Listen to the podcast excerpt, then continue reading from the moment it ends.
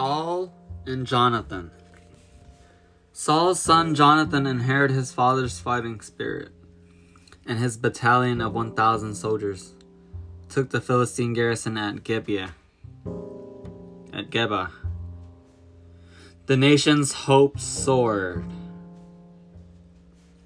They could recapture more of the land taken by the Philistines. All Israel followed Jonathan's example and rallied to their king.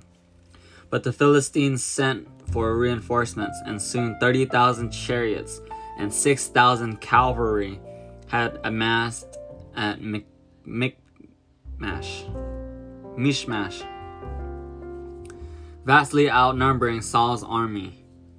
Many of the Israelite volunteers lost their nerve and hid in the hills.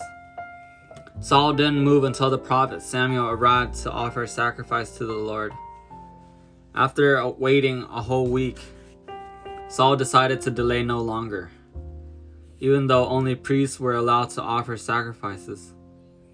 He'd have to do it himself. Just as he finished, Samuel arrived. "You have done a very foolish thing," the angry prophet told Saul, "because you have gone against the Lord's commandments. He will take the kingdom away from you and your sons. Instead, a new king will be crowned." Then Samuel left the camp. Things were bad. Only 600 Israelite soldiers remained, and Saul and Jonathan had proper weapons. Everyone else had axes and scythes from their farms. The Philistines were in no hurry to attack.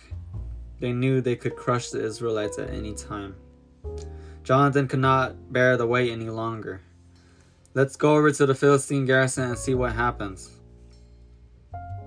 he urged his armor-bearer one day. Trusting the Lord, Jonathan decided that if the Philistines challenged them to come up to the camp, it would be a sign that God was with him, and that it would defeat the Philistines. The Philistine lookouts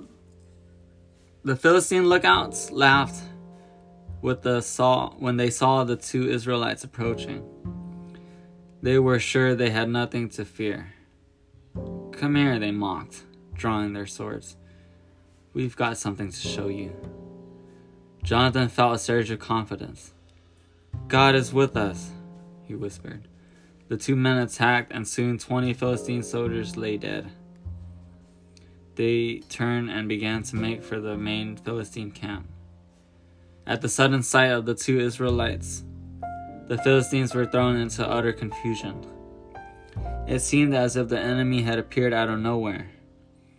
The Philistines ran to and fro in panic, and in the chaos they ended up fighting each other. Back at the Israelite camp, Saul noticed the commotion and sent his troops on the attack. When the Philistines saw Saul's soldiers coming, they ran for their lives. "No one is to stop for food until every Philistine is dead," cried Saul.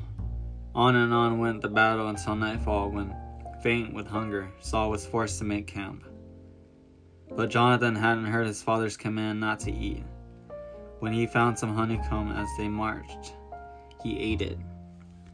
Next day, King Saul went with the priest to ask God for guidance. Saul's prayers were met by silence. "Someone has sinned, and so the Lord has closed his ears to us," the king announced. "Whoever it is will die."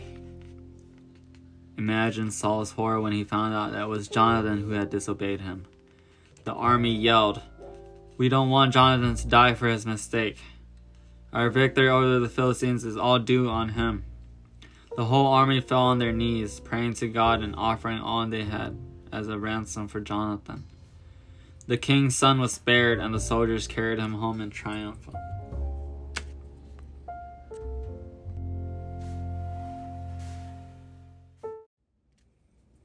About the story. When Saul became king, Samuel explained that God was still in charge. Saul was simply his servant.